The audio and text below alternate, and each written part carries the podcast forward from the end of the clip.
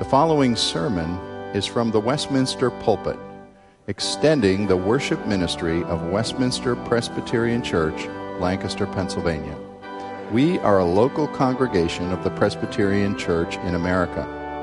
Please contact us for permission before reproducing this message in any format.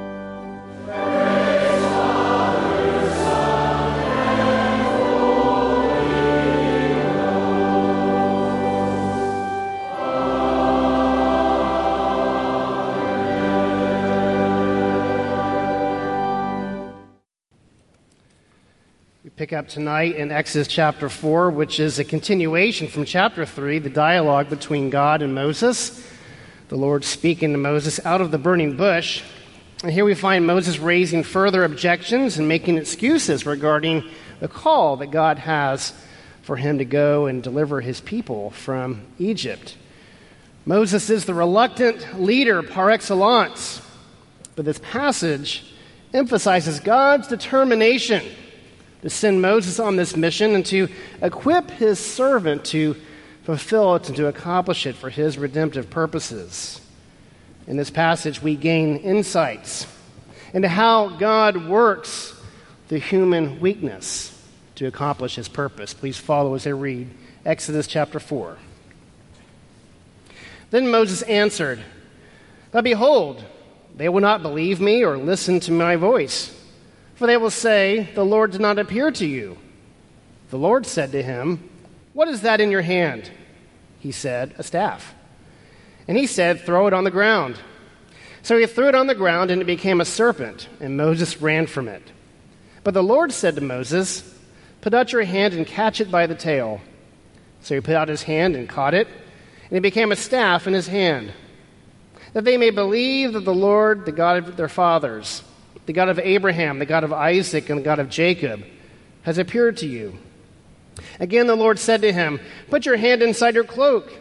And he put his hand inside his cloak. And when he took it out, behold, his hand was leprous like snow. Then God said, Put your hand back inside your cloak. So he put his hand back inside his cloak, and when he took it out, behold, it was restored like the rest of his flesh. If they will not believe you, God said, or listen to the first sign, they may believe the latter sign. And if they will not believe even these two signs or listen to your voice, you shall take some water from the Nile and pour it on the dry ground. And the water that you take shall, uh, you shall take from the Nile will become blood on the dry ground. But Moses said to the Lord, O my Lord, I am not eloquent, either in the past or since you have spoken to your servant, but I am slow of speech and of tongue. Then the Lord said to him, who has made man's mouth? Who makes him mute or deaf or seeing or blind? Is it not I, the Lord? Now therefore go. Now I will be with your mouth and teach you what you shall speak.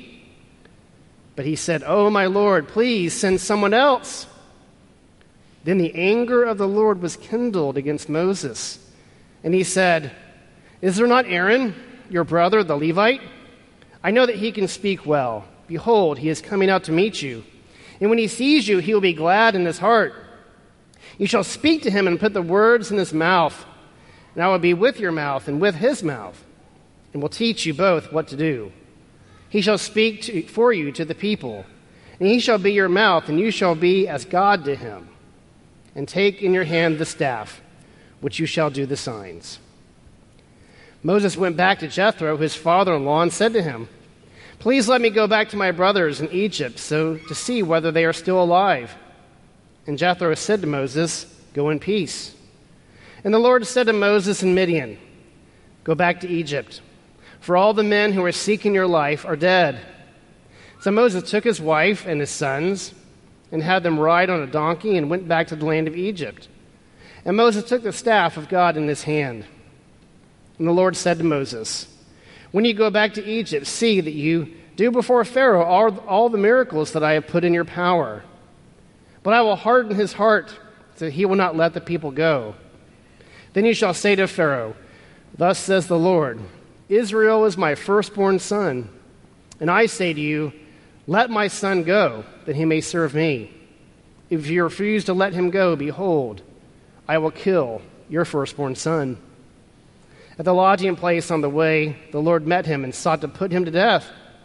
Then Zipporah took a flint and cut her, her son's foreskin and touched Moses' feet with it and said, Surely you are a bridegroom of blood to me. So he let him alone. It was then that she said, A bridegroom of blood because of the circumcision. The Lord said to Aaron, Go into the wilderness to meet Moses. So he went and met him at the mountain of God and kissed him. And Moses told Aaron all the words of the Lord with which he had sent him to speak, and all the signs that he had been command, commanded him to do. Then Moses and Aaron went and gathered together all the elders of the people of Israel. Aaron spoke all the words that the Lord had spoken to Moses, and did the signs in the sight of the people. And the people believed. And when they had heard that the Lord had visited the people of Israel, that he had seen their affliction, they bowed their heads and worshiped. This is God's word. Let's pray.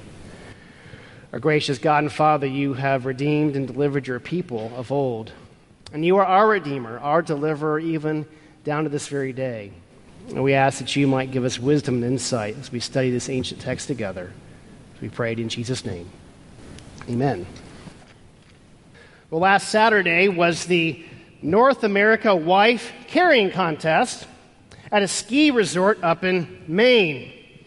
To compete in this event, a man must transport his wife through a hilly obstacle course, 278 yards long, replete with two log hurdles and a 20 foot water trench.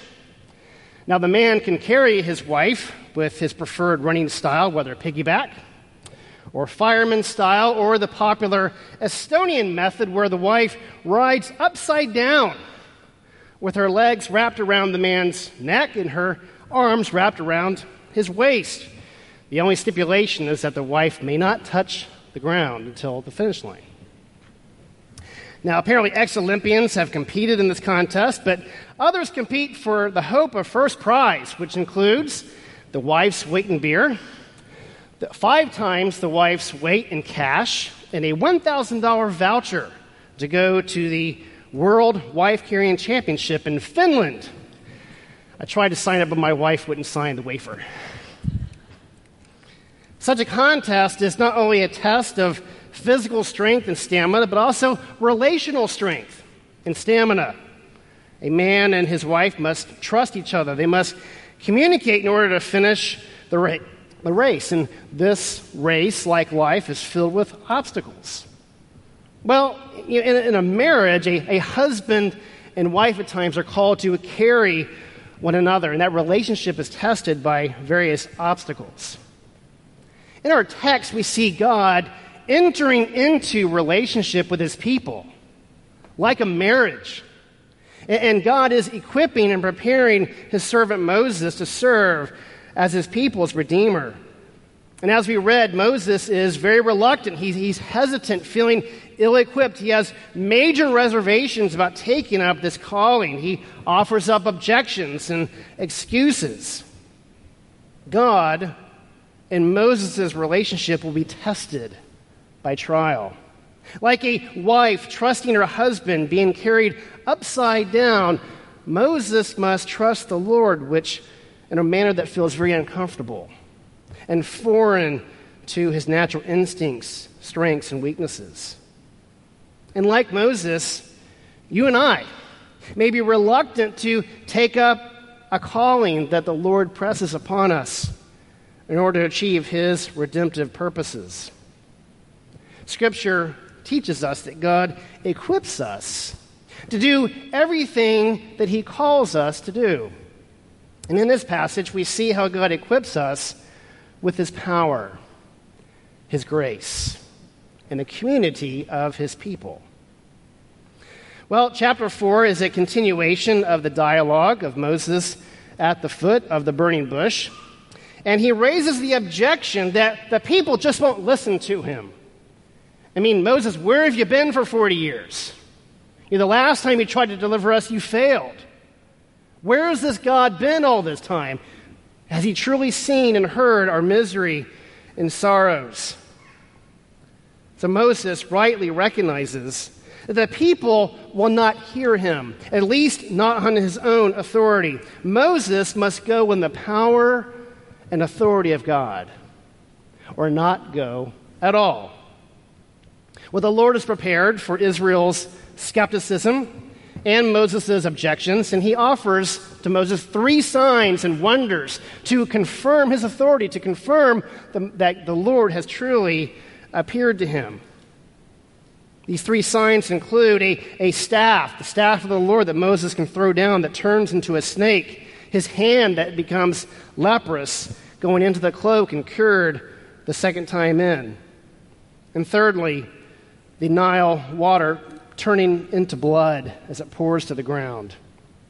In these signs, God will demonstrate his power over nature, over the human body, and even over the false gods of Egypt. It's interesting to note that the, in the tradition of the pharaohs, on their crown would often find a cobra emblem. The snake, the cobra, being associated with the sun god Re. Egypt was also a culture that prized cleanliness.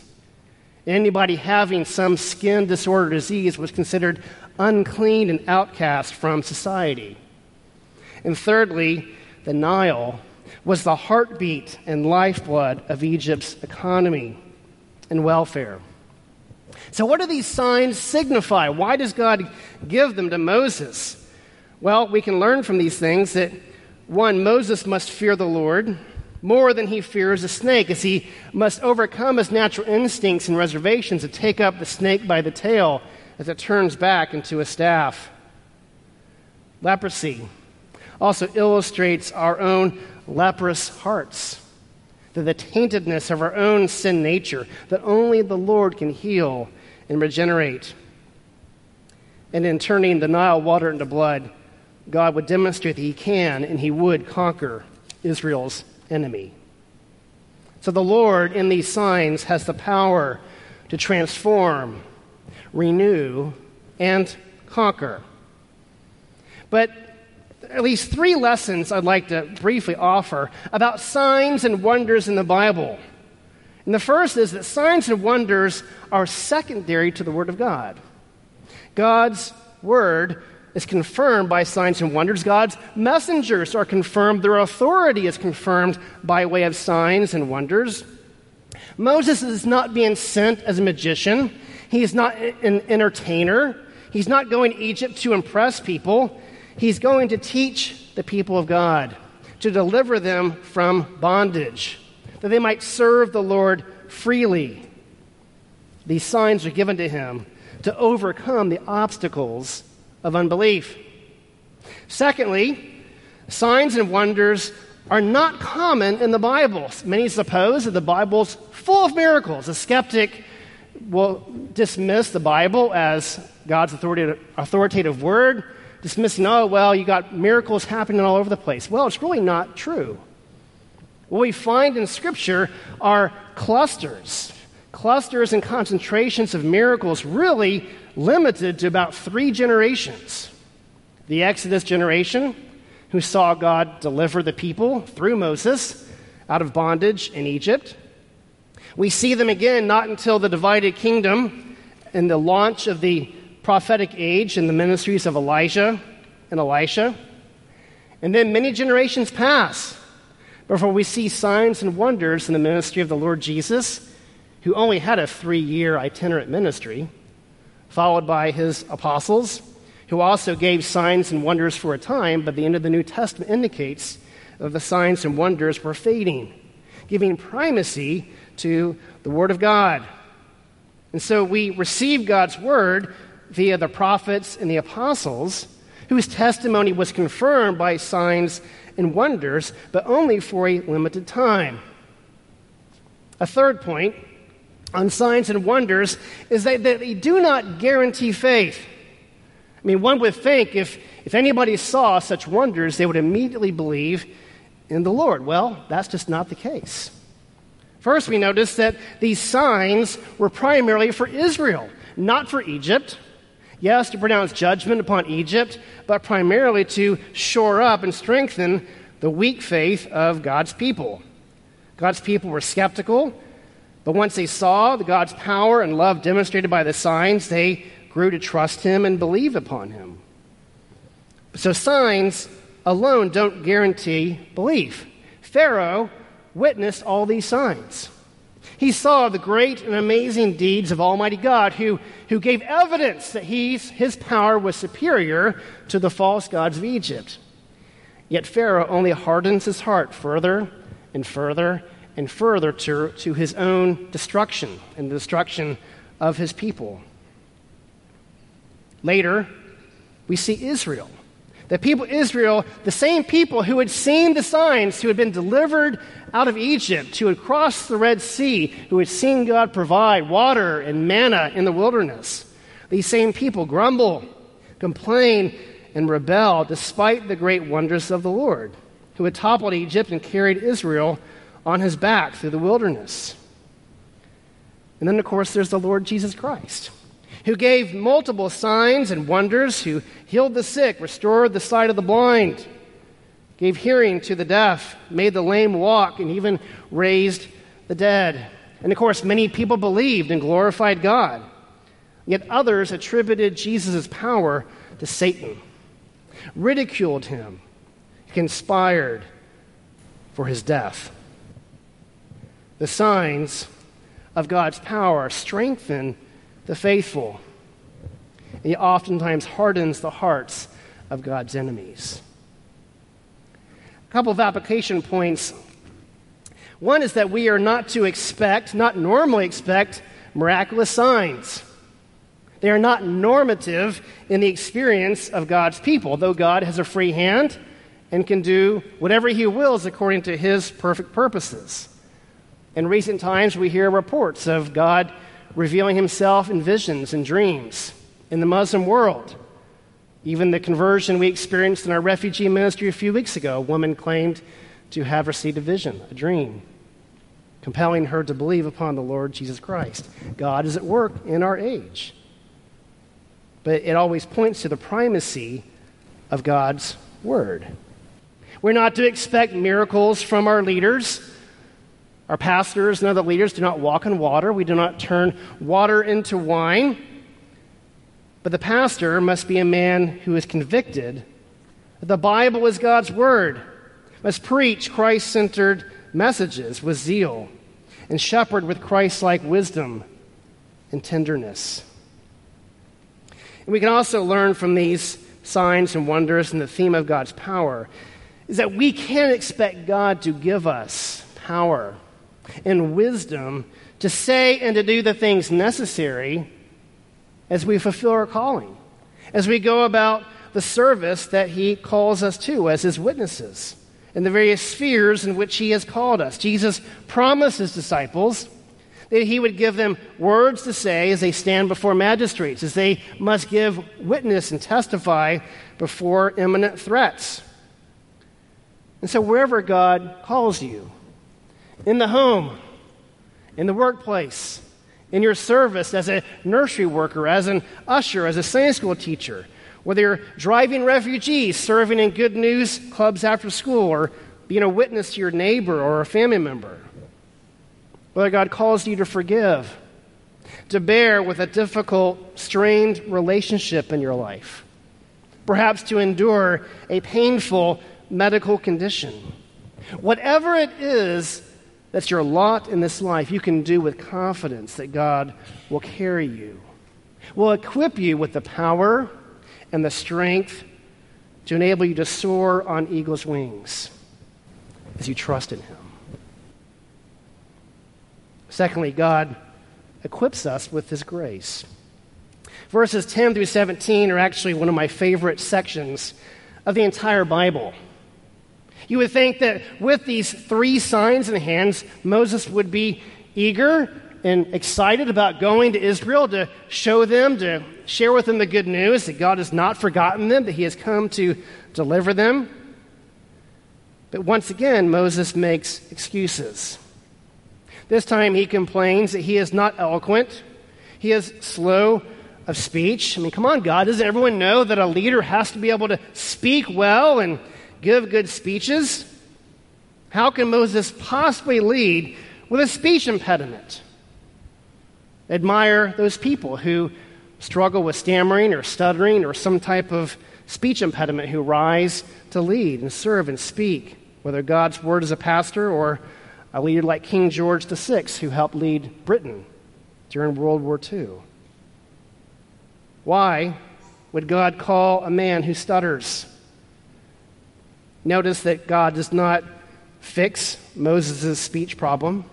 He does not enable Moses to go in his own competence, but God sends him in his weakness, that he might not rely upon his own strength, but rest upon God's power. God, Moses' weakness will magnify God's grace. It's God's omnipotence that matters, not our incompetence.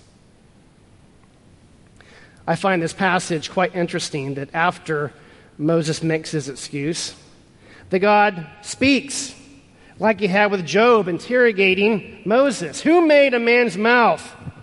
Who makes a man mute or deaf or blind? God is basically saying, Who are you, Moses, to question the Lord? And here the Lord commands Moses to go and promises to be with his mouth to teach him how to speak. That would be enough for me. I suppose that might be enough for you. Most of us would be more afraid of God's wrath than our fear of public speaking, which still tops the list of most people's fears. So, how does heroic, legendary Moses respond to this command?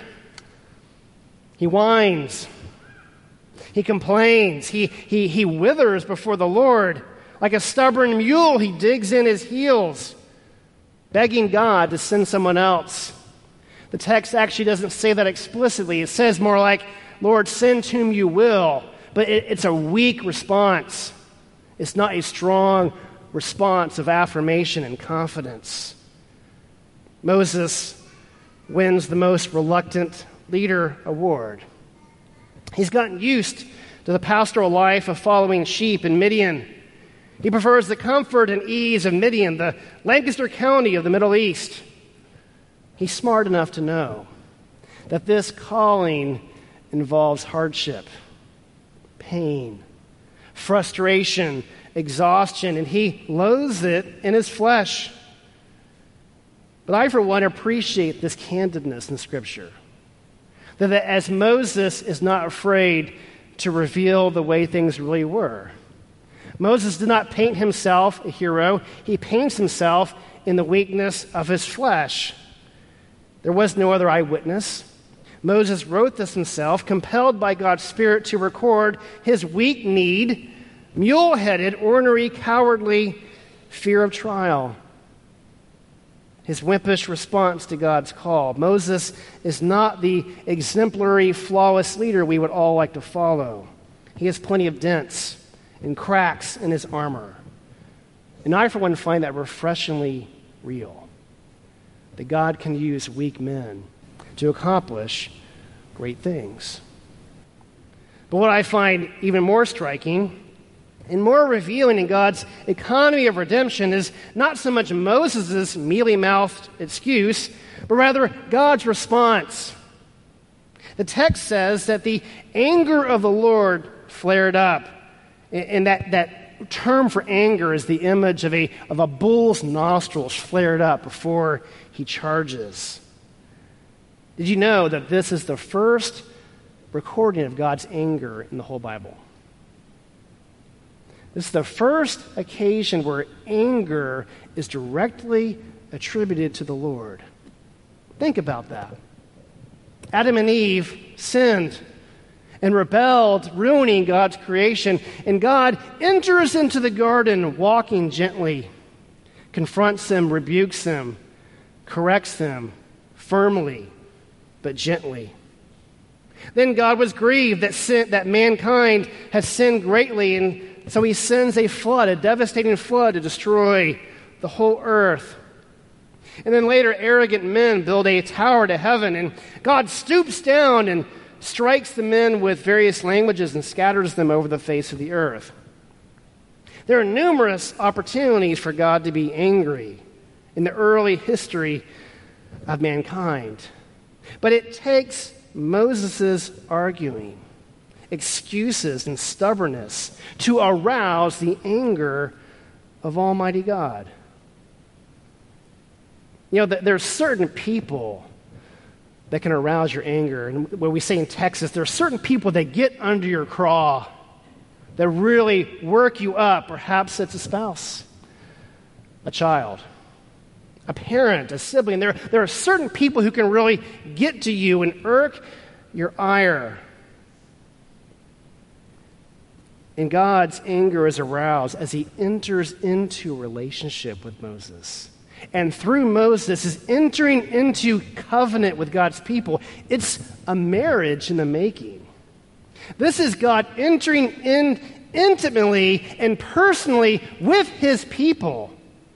And God responding to the weakness and frailty and orneriness and excuse making of his beloved children.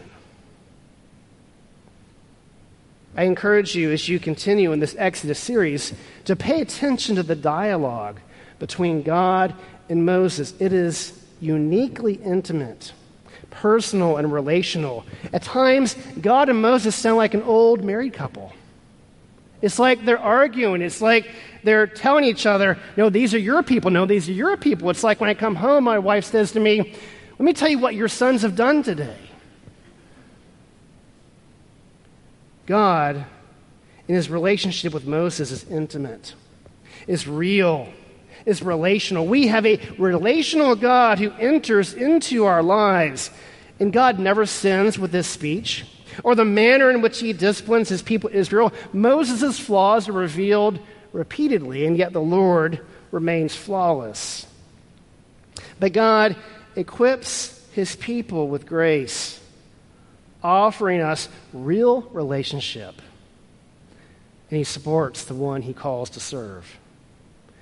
God's graciousness continues as we see his patience with Moses, his flexibility as he accommodates Moses' weakness by, by appointing Aaron, his brother, to be the speaker like a, a, a, wise parent negotiating a task with a child. The, the sovereign God who knows the end from the beginning has already sent Aaron. He already knows what he is about to do.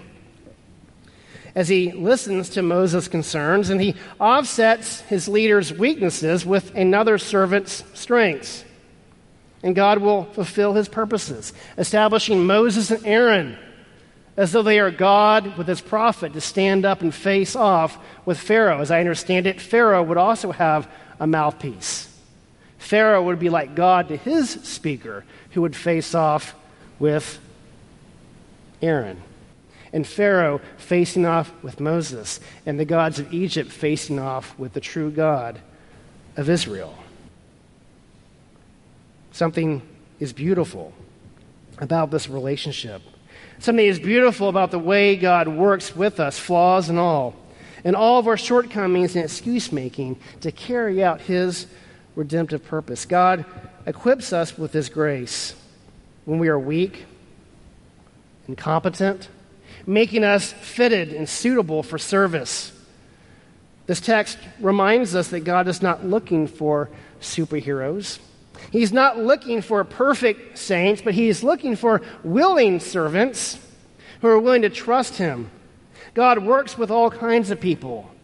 People who have a past, people who live with regrets, people who battle anxiety and depression, those of us who struggle with fear of man, who lisp, who stutter, who have defects and problems. God works with the proud the vain, those of us with anger problems, with marriage problems, who have difficulty with our children, people who dislike their jobs, people who are poor, mismanaging their money. Noah got drunk. Samson was a rage monster. David had all kinds of issues. The 12 disciples were knuckleheads. You see how they're proud and stubborn and selfish, slow to learn, cowards at the end when Jesus needed them the most. But Jesus entrusted the 12 with the keys of the kingdom, launched them on the greatest mission the world has ever known, and grew them into mighty men of faith who humbly and faithfully pass on the deposit of the faith that is ours to carry in our own generation. You know, there are legitimate reasons why you may or may not be able to serve in a certain role. It's not my job or any other leader's job to guilt trip or manipulate people or force fit people into certain service roles. We want to seek people to serve where they're suited to serve, where they're a good fit. But everybody has their part to play. Everybody has their load to carry to meet the needs of the body of Christ. And God is gracious. He will supply all that is needed for life and for godliness, equipping us to serve in the harvest field to which He has called us. Thirdly, God equips His people with community with people who can support them in the work. Moses, reluctantly, is now committed. And he goes back to his father in law, Jethro, to seek his permission and his blessing. And you may ask, well, why does an 80 year old man need permission from his father in law? Well, his father in law was the clan leader. Moses was a worker. His livelihood depended upon his father in law, and his father in law likely needed Moses to serve uh, among his flocks. But graciously, Jethro offers his permission and his blessing. And you'll notice that Jethro later on will bless Moses again when he returns with the people and receives counsel from his father in law to delegate authority to operate an effective and sustainable structure for leadership. God speaks to Moses again and helps to make the task a little more palatable, informing him that the men who were seeking his life who wanted retribution for killing the Egyptian 40 years prior. These men were dead. The path was clear of this old threat. And the Lord charges Moses to stand before Pharaoh to be faithful to perform the miraculous signs. And the Lord, like any good leader, sets Moses' expectations. He says Pharaoh will be stubborn, Pharaoh will harden his heart. And the showdown between them would climax with the death of the firstborn before Israel's release and redemption is secured. Now, this background on the death of the firstborn is important as it helps us to understand and interpret what, proce- what comes after in verses 24 to 26. This, this, odd, uh, this odd part of the text where Moses' wife Zipporah circumcises her son to ward off the threat of death. Now, this obscure passage has been variously interpreted throughout the uh, decades and, and generations. Is it Moses' life that was at risk? Was it God's vengeance upon Moses for failing to circumcise his oldest son, Gershom? Well, I would point out to you that in verses 24 to 26 that Moses' name is not explicitly mentioned. If you have an ESV Bible, you'll see a footnote uh, that indicates that the Hebrew term there is the possessive pronoun his. It could be Moses or it could be his son. And the bridegroom of blood, which many assume refers to Moses, I understand that that term has a broad domain. They can refer to other family members. And that Zipporah very well could be referring to her own son in that phrase at the end of these verses. But the context here would indicate to us that Moses' oldest son is the object of God's wrath. God having just spoken of striking down the firstborns of Egypt. And so, what I think is happening here is a kind of precursor, a preview of the Passover that the angel of death is coming is a threat to the firstborn son, Gershom.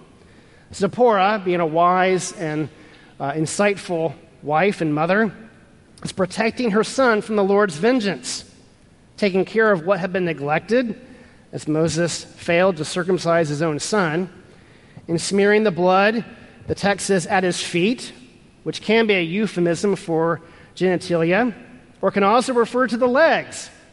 And legs in Scripture can be symbolic for columns or doorposts, as we see in the Song of Solomon.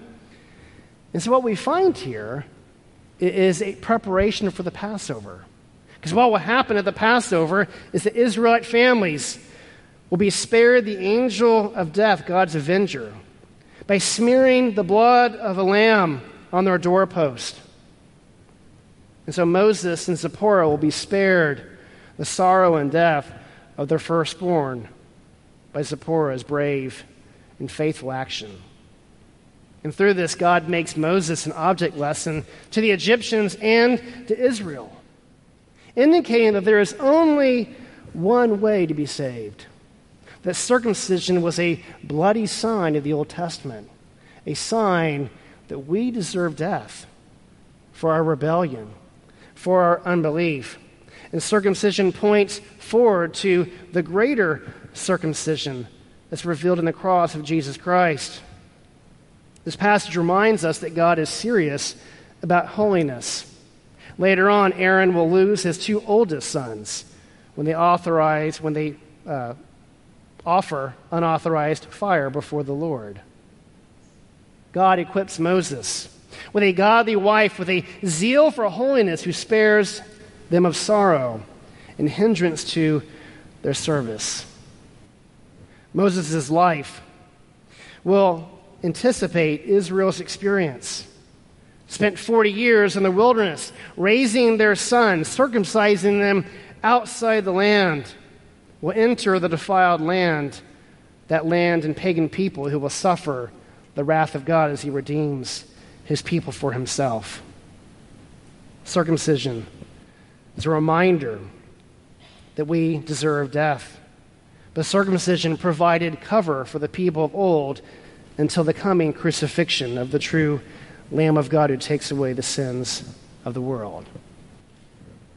Well, the Lord equips Moses further with his older brother Aaron, his partner, the one who would come and actually speak to the elders and speak directly to Pharaoh. And as Moses and Aaron go before the elders of Israel, they are relieved to find that the elders and the people believe. They believe that God sees them in their affliction and they bow and worship the Lord just as the Lord had told Moses they would. The Lord equips and surrounds Moses with others who can help carry the load. And the Lord equips Moses with the greatest gift, his own son, the mysterious angel of the Lord who will appear throughout the Exodus journey, the rock from which will come the supply of water to quench the thirst of the Israelite people in the wilderness and guide them throughout their perilous journey. The Lord does not send his people alone. Even when we feel like we are alone, Jesus is with us. He is with his servant, his presence mediated by the Holy Spirit. Christ equips us, even as he promised his first disciples that he will enable us to do even greater things after his departure. Yes, in life, we may feel like the poor wife, being carried upside down in this wife carrying contest with our head being banged against logs and plunged into a trench of muddy water. This journey is not for the faint of heart, but for those who trust that the Lord carries us, that He carries us as we run our race. By God's grace, fulfill our mission and receive heaven's reward. Let us pray. Our gracious God and Father, we praise you and we thank you that you carry us, that you equip us by your power and your grace and the community of God's people to fulfill the task that you've given us. I pray that you would strengthen and encourage each of us as we go about our week doing the work that you have prepared in advance for us to do. We commit these things to you in Jesus' precious name. Amen.